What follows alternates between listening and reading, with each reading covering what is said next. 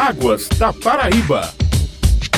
Na edição de hoje do Águas da Paraíba, vamos ter as informações sobre a ocorrência de chuvas caídas no interior do estado, agora em outubro. A previsão para o próximo mês de novembro e os trabalhos de monitoramento desenvolvidos pela ESA também serão assuntos que vamos tratar aqui. No Águas da Paraíba de hoje, vamos conversar com a meteorologista Carmen Becker. Bom dia, Carmen. É um prazer e grande satisfação contar com a sua participação. Seja novamente bem-vinda. Bom dia e bom dia a todos os ouvintes. Quais os maiores índices pluviométricos registrados pela ESA neste mês de outubro e que fenômenos meteorológicos teriam provocado essas chuvas, Carmen? Os maiores índices pluviométricos registrados neste mês de outubro, eles se concentraram na região do Alto Sertão, especialmente na região do Vale do Piancó. Os municípios que receberam maior ocorrência de chuvas neste mês de outubro até o dia 25 foram Pedra Branca, 132,6 milímetros, Boa Ventura, 86 milímetros, Diamante, 73 milímetros, Santana de Mangueira, 69,6 milímetros. Vale salientar que Pedra Branca, com 132,6 milímetros, 104 milímetros ocorreram apenas um dia, entre o dia 22 e o dia 23 de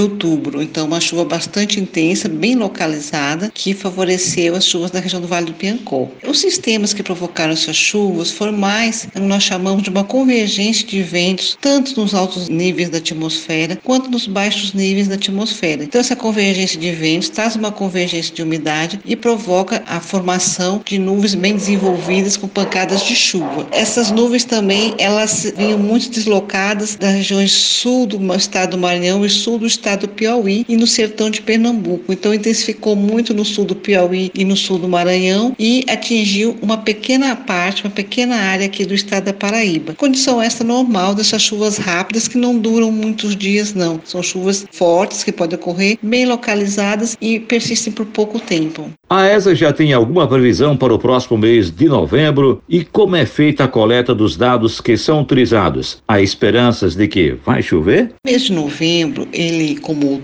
setembro, outubro, novembro, dezembro, são os meses que ocorre menor concentração de chuvas no estado da Paraíba. Então, novembro é um mês tipicamente seco. O que pode ocorrer são eventos isolados e rápidos de chuvas, especialmente no setor oeste do estado, que abrange as regiões de Sertão e Alto Sertão, geralmente no final do dia, à noite, mas sem abranger grande número de municípios, sem durar muitos dias. Ô Carmen, sabemos que a sala de situação que funciona em Campina Grande monitora as chuvas em todo o estado da Paraíba. Como está esse trabalho? A sala de situação da ESA, ela se concentra em Campina Grande. É um ambiente formado por meteorologistas, engenheiros e também com a participação da Defesa Civil estadual e municipal também. Então é um grupo de trabalho comandado pela meteorologia no sentido de monitorar eventos adversos no estado da Paraíba. A rede atual de monitoramento de chuvas do estado da Paraíba é composta por 244 postos pluviométricos, todos instalados e mantidos dentro das normas internacionais de instalação, segue um padrão internacional com pluviômetros Ville de Paris, aquele pluviômetro que é de inox, com a borda adequada e com a proveta adequada de coleta dos dados. Não utilizamos pluviômetros de plásticos ou outro tipo de medição, porque fogem às normas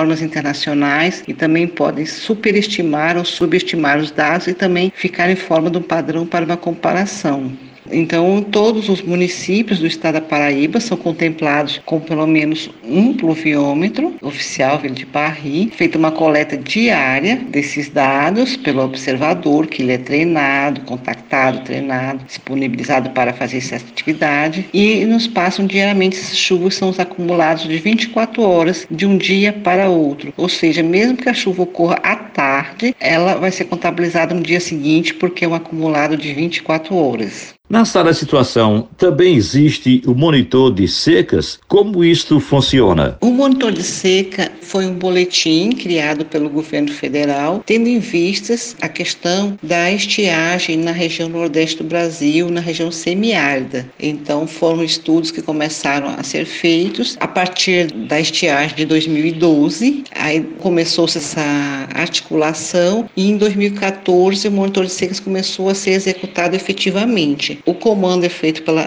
Agência Nacional das Águas, a ANA, e tem os estados colaboradores, tem seus autores, revisores, validadores. Então é uma parceria entre o governo federal e os governos estaduais. Começou pela região Nordeste, hoje está se expandindo por todo o Brasil. É um trabalho bastante interessante, muito bom, no sentido de que faz um monitoramento da seca ao longo da região semiárida, ao longo dos estados. São utilizados dados de precipitação, resultados de modelos de previsão, dados numéricos de índice de seca, além, principalmente, da análise dos dados das condições hídricas e agrícolas em cada estado. É feito para a região como um todo e cada estado valida e passa a sua informação acerca disso. Além do dado numérico, tem informação hídrica e agrícola e de deficiência de cada estado em forma e é agregado nesse mapa, que no final do mês é feito um mapa da distribuição do índice de seca, ou de curto prazo ou de longo prazo, para o estado fazer a sua tomada de decisão, e o governo federal também, em questão de liberação de seguro safra, carro-pipa. Ele é muito importante neste sentido, é um trabalho bastante sério e bastante coerente e muito importante. Todos esses dados nós sabemos que são disponibilizados no site da ESA, não é isso, Carmen? Mas no caso de uma previsão de chuvas intensas, como os órgãos públicos são informados? Sim, os dados são todos disponibilizados pela ESA.